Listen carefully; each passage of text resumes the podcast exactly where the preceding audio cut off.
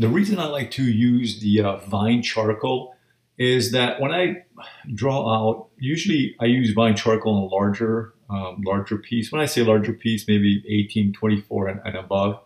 When I draw it out, um, and I don't like the uh, the design, I can still move things around. Or if I'm drawing out a horse or, or a figure or something like that, or a building, and I, if I see something that's off, I can still very easily, just with my hand, I can erase it and move it. If I would paint on it with physical paint, like kind of sketch it out, and let's say it's late late in the day, I go back the next morning, that paint that paint dries already. So that way, um, I'm kind of stuck with it a little bit. This way, I have more flexibility. So I really like using Vine charcoal for uh, for drawing out, kind of putting the road map where I'm where I'm heading with the painting. Also, I've used it many times in life drawing. It's a wonderful, uh, wonderful medium for life drawing.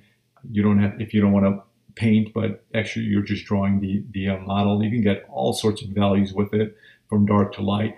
Generally, generally I like the medium, uh, the medium vine charcoal. If you're going to go to the art store, uh, try the medium one. I mean, try all of them, but the medium one, the medium one I like is because it's not too hard, but it's not too soft either.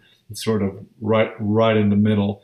Uh, the the hard one, uh, it's good for drawing, like if you want a really exact line drawing.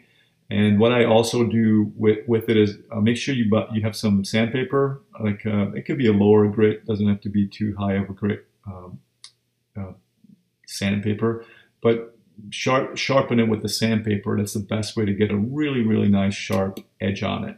So again, I these days I, I mostly use it for uh, drawing out my design on, on my canvas or on my board, whichever. And uh, again, it's a very flexible medium because I can erase it very, uh, very easily. So make sure to uh, give it a shot.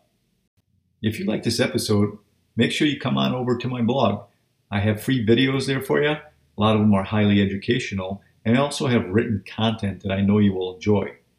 Also, come over to Facebook and you can send me a message through Messenger anytime.